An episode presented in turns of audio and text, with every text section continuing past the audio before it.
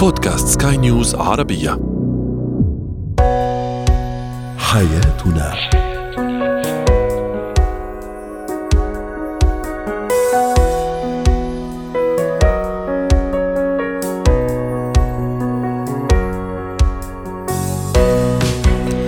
مستمعينا الكرام أهلا بكم معنا إلى حياتنا. فضاؤكم اليومي الذي يعنى بشؤون الأسرة وباقي الشؤون الحياتية الأخرى والذي يمكنكم الاستماع إليه عبر منصة سكاي نيوز عربيه dot com slash podcast وباقي منصات سكاي نيوز العربيه الاخرى شاركونا عبر رقم الواتساب 00971 561 88 6223 معي أنا أمال شاب اليوم نتحدث عن كيفية التعايش أو عما إذا كان من الممكن التعايش مع شريك مصاب بالاكتئاب وكيف نخرجه من هذا الاكتئاب.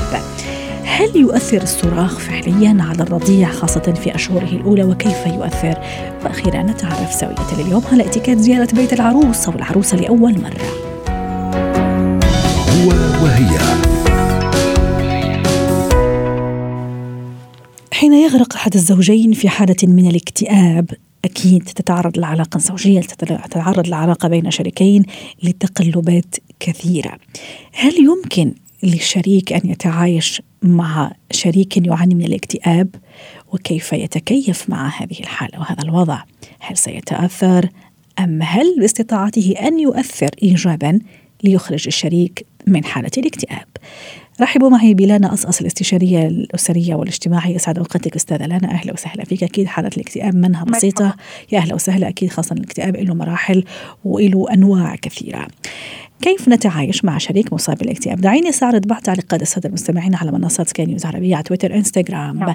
كان هذا سؤالنا التفاعلي تعليق يقول نعم سأتعايش وسأصبر وأساعده على زيارة الطبيب ليخرج من حالته.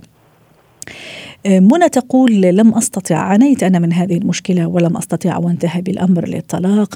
ومحمد يقول أصلا لماذا أرتبط بشريك يعاني من الاكتئاب؟ أستاذة لانا كيف اولا أعرف انه زوجي أو زوجتي تعاني من هذه الحالة؟ هل في علامات تشي أو علامات إنذار أو جرس إنذار يشي بأنه في هذه علامات اكتئاب يعاني منها شريكي؟ نعم. أول شيء خلينا نعرف الاكتئاب على هو إنه اضطراب مزاجي الشخص بضله بحس فيه بحزن بيفقد الاهتمام أكيد في علامات وفي اهتمام بنفسه واللي حواليه؟ انذار.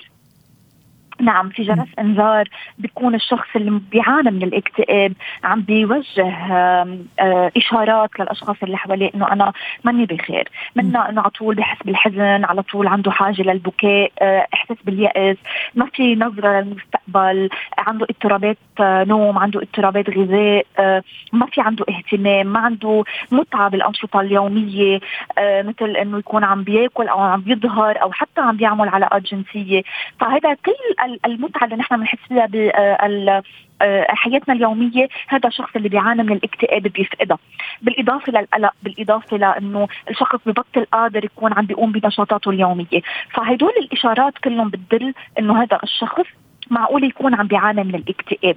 أكيد اللي لازم نكون عم نوضحه إنه ما فينا نحن نكون عم نلقي آه الأحكام. أيوة. آه على طول لما نحس إنه في هدول العلامات نحن لازم نكون عم نوجه الشخص عند استشاري ومعالج نفسي لحتى هو يكون آه عم بيجزم الموضوع وعم بيعمل الخطة العلاجية اللازمة. طبعا هذا في حال ما إذا اعترف هذا الشريك أصلا إنه يعاني من الاكتئاب وقرر إنه كمان يتعالج من هالاكتئاب هذا كثير جميل هذا رائع جدا.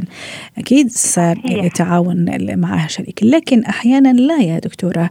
ما فيش اعتراف ما أعترف أنا I'm okay أنا تمام. أنت عم تتهميني أن أنا مكتئب أو أنت عم تتهمني أنه أنا في حالة اكتئاب. أموري تمام ولازم نتعايش. كيف أتعايش يا دكتورة؟ أوكي. آه لازم الشخص اللي آه عم بعلاقه مع شريك أو شريكة عم بتعاني من الاكتئاب أو من المحتمل إنه يكون. عم بتعاني من الاكتئاب عليه إنه يكون عم بيقوم بخطوات عدة. لأن نحن آه الاكتئاب هو مثل ما قلنا اضطراب معقول يكون عم بيصيب أي حدا بأي مرحلة من حياته. وهو أنواع كمان يا دكتورة. بالضبط أكيد في أنواع وفي درجات. صح. بس أنا اللي بدي اكون عم بأكد عليه هو إنه هو شيء معقول يكون عم بيصير معه مثل حيلا مرض. مم. فأنا ما في يعني ما فينا نكون عم نقول أنا بدي أتخلى عن شريكي إذا هو يصاب بالاكتئاب لأنه يمكن مثل لما يكون الشخص اللي قبيله مصاب بالسرطان أو مصاب بأي مرض مزمن أو مصاب بأي شيء من واجب الشريك إنه يكون عم بيقدم الدعم ويقدم التقبل لشريكه. لأن هيدي محنة والعلاقات بتبين بالمحن. صح ولا لا؟ صحيح فبالتالي إنه أنا لازم اكون عم بوقف حد شريكي ولازم اكون عم بعمل واجبي نحن بنوقف مع الشريك بالسراء وبالضراء. صحيح. وهيدا الضراء. أيوة. الشخص منه قادر يكون بكامل آه، جميل. بكامل آه، جهوزيته النفسية بهيدي العلاقة. رائع. من واجبي إني اكون عم بوقف حده. رائع. آه، لكن لكن أستاذة لانا معلش الكلام اكون عم ركز كلام اللي عم تحكي حضرتك رائع وجميل جدا وفيه من الرقي ومن ال يعني ومن الوفاء بمكان. لكن نعم. آه، أنا كشخص يعني أحب أتعايش أو أتكيف مع هذا الشريك. أول شيء لازم أنا أقوي نفسي صح؟ داخليا أتقبل فكرة. أنه أنا أم أتعايش. فأعطيني كذا بخطوات يعني عملية. أولا كيف أنا أقوي نفسي كشريك راح يتعايش ويتكيف مع زوج أو زوجته عن الاكتئاب؟ ثم كمان كيف أساعده هو؟ نعم. سؤال أكثر من رائع لأنه نحن أوقات عدم معرفتنا بالشيء اللي عم بيصير أو كيف أنا بدي أكون عم بتصرف بحطنا بموقع يا أما أنا بتخلى لأن مم. مش عارفه كيف بدي أتصرف. يا أما أنا بهرب يا أما أنا بفوت بدائرة الاكتئاب أيوة. بدائر- بدوائر آه، غير غير صحية. يسحبني هو أو هي لمنطقته. بالضبط. فكثير مهم أول شيء إني أعرف شو هو مرض الاكتئاب أتعرف عليه اكون عندي جهوزية واكون عم بقول لشريكي إنه أنا حدك وأقدم له الدعم وأقدم له كل ال- ال- ال- المحبة وكل الاحتضان وأقول له إنه أنا حدك لو شو ما صار لأنه الشخص المكتئب آه، لأنه هو عم بيقدم يقدم إش- إشارات إني أنا بحاجة لإهتمام.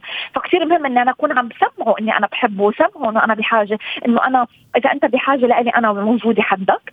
الشغلة الثالثة واللي هي جدا جدا جدا مهمة إنه نحن لازم نكون عم نكسر الاستجما نكسر وصمة العار لطلب العلاج. وأكون عم بقول له إذا أنت أو أنت آه، عم بتمر بحالة اكتئاب كثير مهم نكون عم نطلب المساعدة من رائع. اختصاصيين نفسيين ومن دكاترة لأنه أوقات الاكتئاب ما بيكفي انه يكون عم بتابع مع معالج نفسي بجلسات نفسية مم. الاكتئاب أوقات بيكون بحاجة ل أدوية فلازم. نكون عم شجع ال- الشخص إنه يكون عم يتوجه لعند طبيب نفسي ويكون عم يطلب ال- الأدوية لأنه آه، آه، بيكون هذا الشيء بيساعدنا بالمسار العلاجي وكثير مهم كمان إنه ال- الشريك يكون عم بيأمن ال- شو بنسميه supportive environment واللي هي إنه يكون أنا عم بعمل دراسة لمين الأشخاص اللي بالمحيط تاعولنا آه. معقول يكونوا عم بيقدموا الدعم اللازم لهيدا آه، لهيدا الشخص وبكون عم خليهم كمان أشركهم بالمسيرة العلاجية وبكون عم بقدم. لهم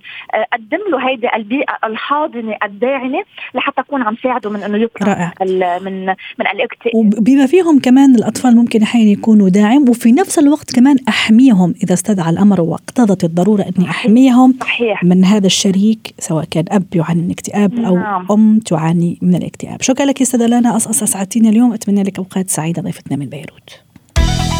زينة الحياة. موضوع اليوم استوقفني في الحقيقة وحابين نفصل فيه لأنه ممكن مش كثير من الأشخاص يعرفوا آه، ويعتقدوا أنه للصراخ تأثير على الأطفال الرضع على الرضيع تحديدا في الأشهر الأولى. ما رأيكم نتعرف على تفاصيل هالموضوع من زواياه المختلفة التربوية والنفسية والسلوكية أيضا على الرضيع مع دكتورة آه، هبة شركس الخبيرة التربوية. سعد أوقاتك يا دكتورة أهلا وسهلا. أحيانا يحدث وأن يتعالى الصوت أصرخ كأم. أصرخ كأب على مسمع ومرأة رضيعي اللي عمره شهر شهرين ممكن نايم ممكن صاحي مثلا عم ياخذ رضعة الحليب يحدث وأن يصرخ أحدنا. أب أم ممكن حتى يعني أخواته صغار. شو تأثير الصراخ على الرضيع من نواحي مختلفة؟ هل معقول كمان يأثر على مستقبله؟ هل أصلا يفهم شو يعني صراخ هذا الرضيع اللي عمره شهر أو شهرين؟ طبعا الأصوات العالية من الأشياء اللي الإنسان مبرمج إنه يخاف منها يعني الأشياء اللي الإنسان بيتولد وهو عنده خوف فطري منها حاجات قليلة قوي من ضمنها الأصوات العالية لأنك لو شغلتي حتى الفاكيوم أو ال- المكنسه صح. الكهربائية أو أو السشوار. أو حاجة كده بتلاقي آه، بسرعة الطفل بي بينزعج منها فالأصوات العالية من الأشياء اللي فعلا عقلنا متبرمج على الخوف منها آه، والتوتر والقلق منها. رائع. فطبعا تعرفي معلش يا دكتورة دكتورة قبل ما نكمل مع كلام معك كلامك الجميل في معلومة أنا صراحة استوقفتني. يقول لك الطفل مثلا ما تكون عنده ذكريات واضحة خاصة في الأشهر الأولى والسنوات الأولى تحديدا سنوات الأشهر عفوا. لكن الأجسام تخزن المعلومات لوقت لاحق. على سبيل المثال الطفل ما يتذكر بوضوح عندما كان مثلا عمره ست أشهر مثلا كان جالس على كرسي بحاول أمه مثلا تعطيه الأكل ما يتذكر الصراخ لكن جسمه يتذكر الطريقة اللي ارتد بيها. الفكرة فشوفي قوة قوة الموضوع قوة الصراخ يعني. هو إحنا عندنا نوعين من الذاكرة. عندنا ذاكرة الأحداث وعندنا أكتر من نوع بس خلينا نركز على النوعين دول. في ذاكرة الأحداث وفي ذاكرة المشاعر. ذاكرة الأحداث بتبدأ يحصل لها آه يعني ديفلوب أو نمو بعد سن سنتين. فاحنا من الصعب نتذكر حاجة حصلت قبل سن سنتين. لكن ذاكرة المشاعر دي منذ الولادة. فأنا ممكن لما أشوف حد أو الطفل مثلا يشوف شخص أو يشوف حيوان أو يتحط في موقف معين تلاقي الطفل خاف بس هو مش فاكر هو خايف من إيه. بس المشاعر عنده ذاكرة المشاعر نبهته إن الشخص ده مرعب أو إن الحيوان ده مرعب أو إن الصوت ده مرعب أو إن الحاجة دي مرعب أو إن المكان ده مرعب لأنه عنده ذكريات قديمة فيه. فهو ممكن يكون مش فاكر مين اللي بيزعق بس اقترن عنده بالصوت العالي بعدم الأمان. فالطفل الصغير قادر وهو عمره شهور إن هو يميز صوت الصراخ وقادر يميز الصوت العالي اللي بيعبر عن البهجة. يعني. أحيانا ال- الانفعال أو الحماس لو الأم بتلاعب ابنها بحماس أو لو في إخواته حواليه بيلعبوا وفي حماس وبيجروا وبيسحبوا من بعض فتلاقي الطفل الصغير عينيه رايحة جاية معاهم ووشه مبتسم ومرتاح. رغم إن في صوت عالي بس هو مم. الصوت العالي المشاعر المصاحبه له مشاعر البهجة. فالطفل متونس بهذا الصوت وحاسس بالعكس لو سكت البيت قوي أو هدي آه، ممكن هو يبدأ يقلق إن هو قاعد لوحده.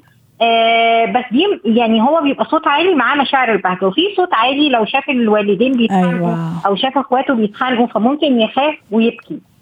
فالطفل مش بس الصوت ال- طريقة الحوار والبادي لانجوج أو لغة الجسد بتتنقل للطفل وعقله قادر إن هو يترجمها. وقادر إنه يصنع منها ذكريات فيبقى بعد كده بيخاف من الصوت العالي أو لما يلاقي ناس يعني تلاقي حد كبير كده يقول لك أنا لما بلاقي صوت عالي برتبك وقلبي بيدق بسرعة. أي شو ممكن هذا يكون صار له؟ فوبيا شو ممكن هذا يكون صار له صار له هذا النوع من الأشخاص؟ هل كمان فعلا هذا عنده علاقة بطفولته وهو رضيع هو من عنده أشهر يكون سمع صراخ مثلا معين أو يعني ذاكرته تحتفظ بهذا النوع من الأصوات؟ ممكن جدا. وأنا في مرة جات لي أم قالت لي إن يعني حصل زي حريق في البيت بتاعهم وابنها كان صغير جدا ويعني شهور وهي متأكدة إن هو مش فاكر مش فاكر الحدث. بس آه، هو كبر ومراهق ولغاية دلوقتي لما بيسمع صور صوت صفاره الإنذار أو يسمع لما حتى بيعملوا الإنذار الوهمي في آه. في المدارس وفي الأماكن دي, دي يعني فعلا جاله فوبيا. جاله فوبيا وقعد يتصبب عرق ونفسه اتكتم كده. وفعلا مع كل مرة بيبقى فيه مثلا أي fire ولو صغير أو firework مثلا أو حاجات احتفاليات أو كده هو بيتصبب عرق فهو ذاكرة المشاعر عنده احتفظت. بالخوف ال- المقترن بصوت الصفاره دي وبصوت ال- الألعاب النارية والحاجات دي كلها وقعد يتراكم كل ما بيشوف الخطر ده بيتراكم عنده الشعور ده لغاية لما وصل لإن هو عنده فوبيا. وفعلا يعني فعلا قعد اخذ كذا جلسة علشان يقدر يتعالج من الفوبيا. وكمان آه، آه، في- يحس مم، دكتورة في, موضوع كمان دائما عنده علاقة بالصراخ يقول لك إنه الصراخ كمان آه، أمام طفل آه، يخلي دماغه في حالة إجهاد دائم وتأهب. آه، لإبعاد هذا الخطر وبالتالي نشاطه العصبي يتنشط بشكل مبالغ فيه حتى يطلب من الجسم.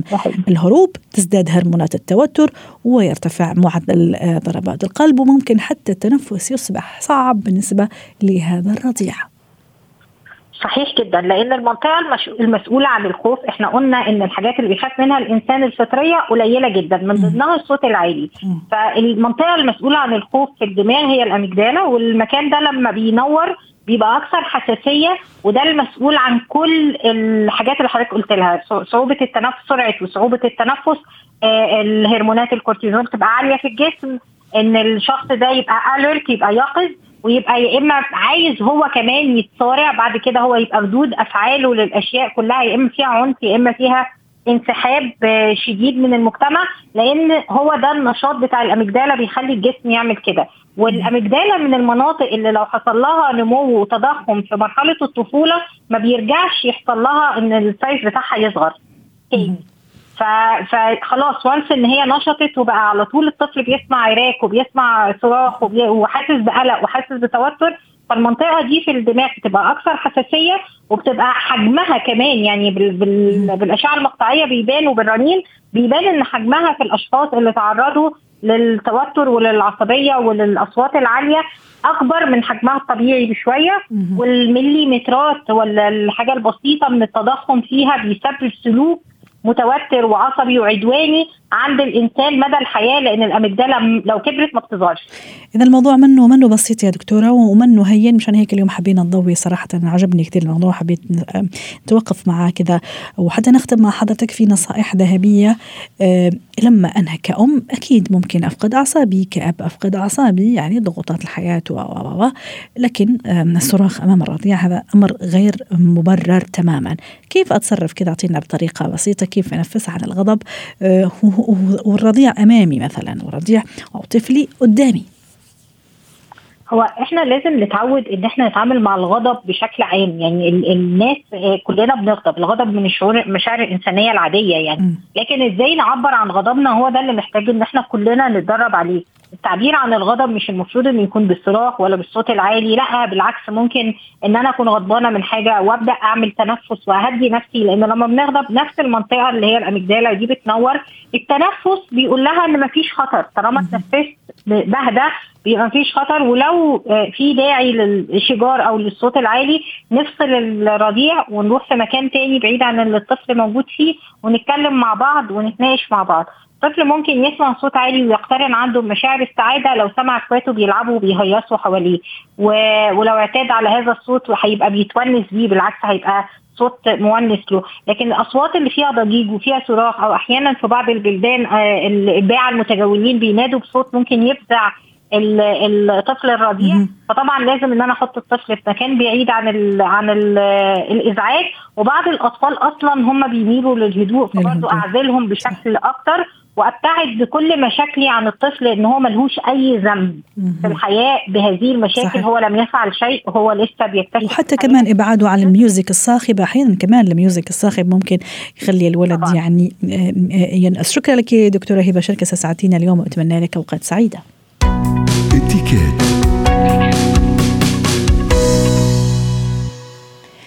اتيكات زيارة بيت العروسة لأول مرة. موضوعنا اليوم نناقشه مع ناتالي أندراوس خبيرة الاتيكات ضيفتنا من بيروت. مساء الخير يا ناتالي. اليوم رايحين نخطب أو جايين يخطبونا. فأكيد في اتيكات وفي ذوق وفي طريقة للتعامل. أنا كشخص رايح أخطب أو كشخص راح أستقبل عائلة جاية تخطب. شو هذا الاتيكات وشو هذا قواعد الذوق واللباقة؟ بدنا نبلش نقول امل إنه هذا الموضوع كثير حساس إن كان عند أهل العروس أو إن كان عند أهل العريس. وبيحطهم يعني بيكونوا هنا عادة لأنه عائلتين بيكونوا ما بيعرفوا بعضهم كثير منيح بمعظم الأوقات. و... والكل يكون مستنفر يا ناتالي. صحيح. وفي كمان بيكون إنه في بالضياع إنه كيف بدهم يبلشوا الحديث وكيف بدهم يحكوا وكيف بدهم يعني يزينوا الكلمات لأنه هي بيكون مثل بيقولوا موضوع حساس جدا فبدنا نتوجه للمستمعين ونقول لهم إذا كنتوا بوضع إنه رايحين تطلبوا إيد عروسه عم نتوجه لأهل العريس. آه الخبرية جدا بسيطة بدنا شوي بس إنه مثل بيقولوا شجاعة إنه نبلش إنه بحب ونحكي عن الحب وكيف لازم ياخذ çok büyük bir آه كنت عم بقول إنه آه نحن من الاتيكيت لزيارة العروس وقت ما نروح نخطبها. آه أول شيء نكون إنه ما يكون فيها التكلف بالتعامل لازم نكون على طبيعتنا هيدي أول نقطة. ثاني نقطة أكيد آه في بده يكون بإيدنا شيء رايحين أخذين شيء مثل ماذا نتالي هل كمان هذه ترجع لثقافات معينة؟ في البعض مثلا يأخذ بوكي ورد في بعض يأخذ مثلا يكتفي بشيء ممكن خاتم ذهب. يعني كل كل كل عائله ولا كل كل بلد عنده عنده ثقافة في هذا في في هذا الإطار. لكن المتعارف عليه ولا المحبب بشكل عام شو هو؟ آه هو عادة أنه لحتى يفرجوا قيمة العروس وهن أهمية هذا الموضوع لأنه دائما أنه بيلجأوا لتكون أنه آه الهدية بتعبر عن ثمن يعني عادة بتكون هدية ذهب بمعظم الأوقات. ولكن هذا إنه بنرجع للعادات كمان إنه تبعية البلد أهل البلد كمان الحالة الاقتصادية المادية يعني كمان م. صحيح الماديه فهون ما في ما في شيء لازم اجباري أي. هو المهم إنه نحن يكون اخذين بإيدنا شيء. هي أول شيء عم نفوت على بيت جديد على عم نفوت نتعرف على عائلة جديدة. آه، في عنا هدف من الزيارة هي لأنه نحن بيهمنا إنه البنت إنه تنضم لعائلتنا. فما نفرجي إنه نحن إنه مبسوطين بهذا الشيء وهذا خبر مفرح لنا فبالتالي من هون الهدية بتكون تعبير عن كل هدول الأمور.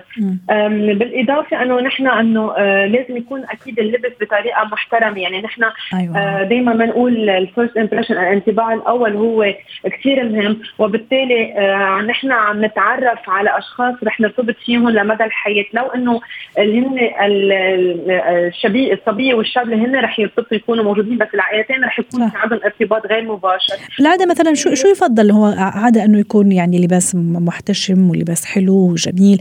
مثلا الألوان هل في ألوان معينة يفضل مثلا الوان فاتحة الأبيض آه، تجنب الألوان الغامقة مثلا. الوان ألوان فرحة يعني بدها تكون ألوان فرحة نبتعد عن لبس اللون الأسود لأنه يترجم بطريقة جدا خاطئة لبس اللون الأسود من قبل النساء. كأنهم إنه آه، غير راغبين غير مرحب فيهم. نعم. طيب.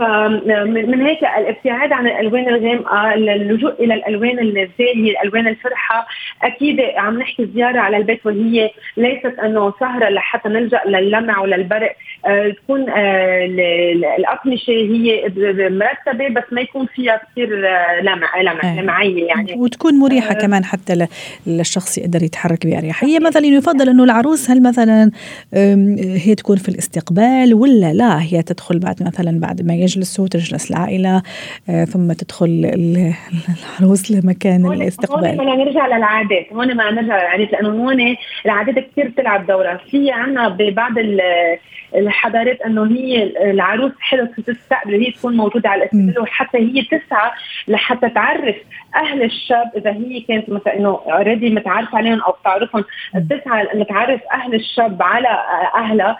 آه وهذا ببعض الحضارات ببعض الحضارات الأخرى بنعرف كثير منيح هذا الشيء مش ابدا محبط. وبالتالي إنه آه بالعكس بيكون يمكن صار الالتقاء عن طريق الأهل.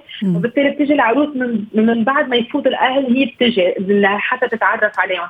فبنرجع هون للحضارات. ما في شيء إنه نقول إنه هذا هو الصح هذا هو الغلط. ما نرجع للتقاليد بهذا الموضوع. طيب كمان سريعا ناتالي مثلا البعض يحب يرافق أو ياخذ معه مثلا أطفال في حين إنه يفضل في مثل هذا المواقف مثلا إنه العريس مثلا يكون مرفوق بأحد الأقارب جدا يعني من درجة أولى خليني أقول أب أم مثلا خال خالة دون أطفال أيضا. وتكون المواضيع محددة جدا وتكون مواضيع يعني بعيدا ممكن عن التطفل عن الأشياء ممكن الحزينة أيضا نتالي في أقل من عشر ثواني. آه، أكيد نحن مثل ما ذكرتي أنه آه، نجرب ما ناخذ معنا الأطفال لحتى ما يكونوا أنه بالنا نحن بالأطفال هيدي نقطة مهمة. بالنسبة للاحاديث الابتعاد عن الأحاديث السياسية الأحاديث اللي كلها اللي, اللي ممكن أنه في توتر بالموضوع. فأنه آه، نلجأ للمواضيع الفرحيه وندخل مباشرة في في الموضوع. شكرا لك ناتالي أندرا وسعدتك. ألف عافية. ختام حلقة حياتنا. شكرا لكم. على اللقاء.